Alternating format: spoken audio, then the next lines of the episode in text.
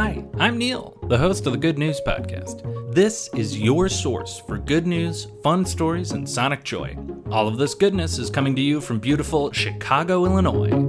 For today's episode, I thought I would open up the Good News Podcast mailbag. We've done episodes like this in the past, but it has been a while. And I apologize if you've sent me mail and feel like it just went into the void. For today, I've got three stories that were sent either via email or on Twitter that are definitely good news and suggested by listeners of the show. First off, Tim on Twitter recommended that I take a look at an article about the wild return of Western monarch butterfly populations. This is absolutely premium episode content. What I learned is that there are two main populations of monarch butterflies the eastern monarch butterflies and the western monarch butterflies, and they're delineated by the Rocky Mountains. The western monarch butterflies do a grand migration from the upper Pacific Northwest down to California.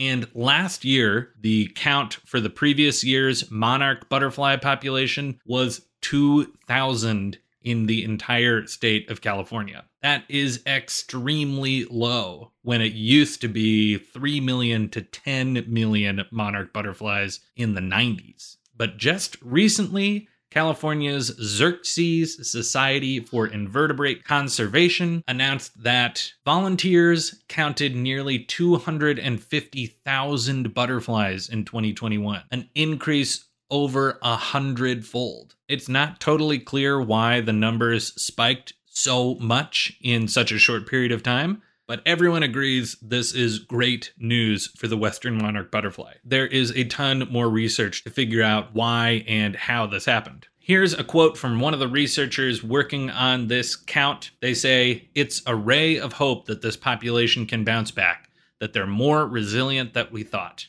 But we need to turn it into action. We can't just move on. Thanks again, Tim. Continuing to talk about bugs, listener John had a suggestion for attracting bumblebees.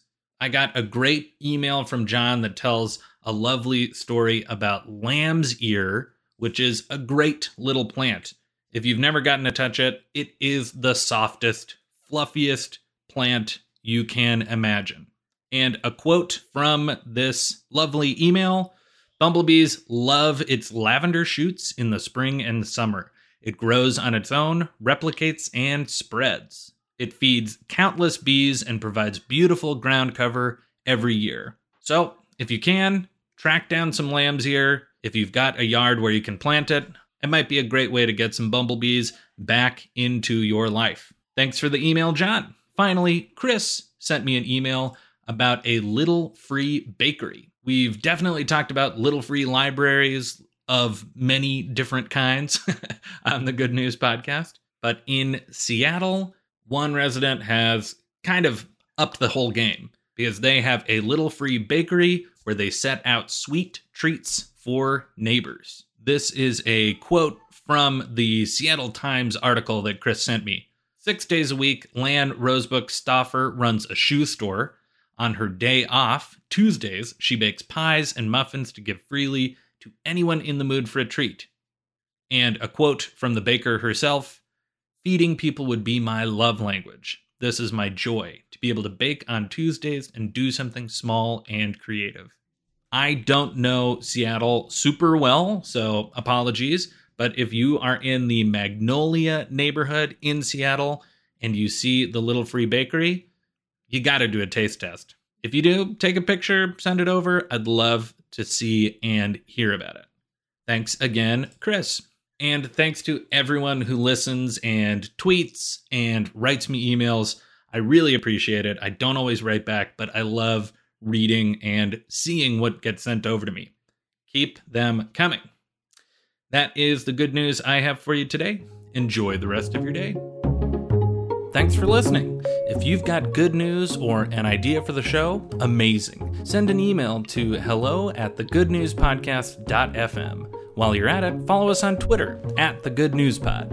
If you love the show, think about supporting our Patreon or reviewing us wherever you're getting this podcast from. Both are great. The music you hear on the show is from Poddington Bear.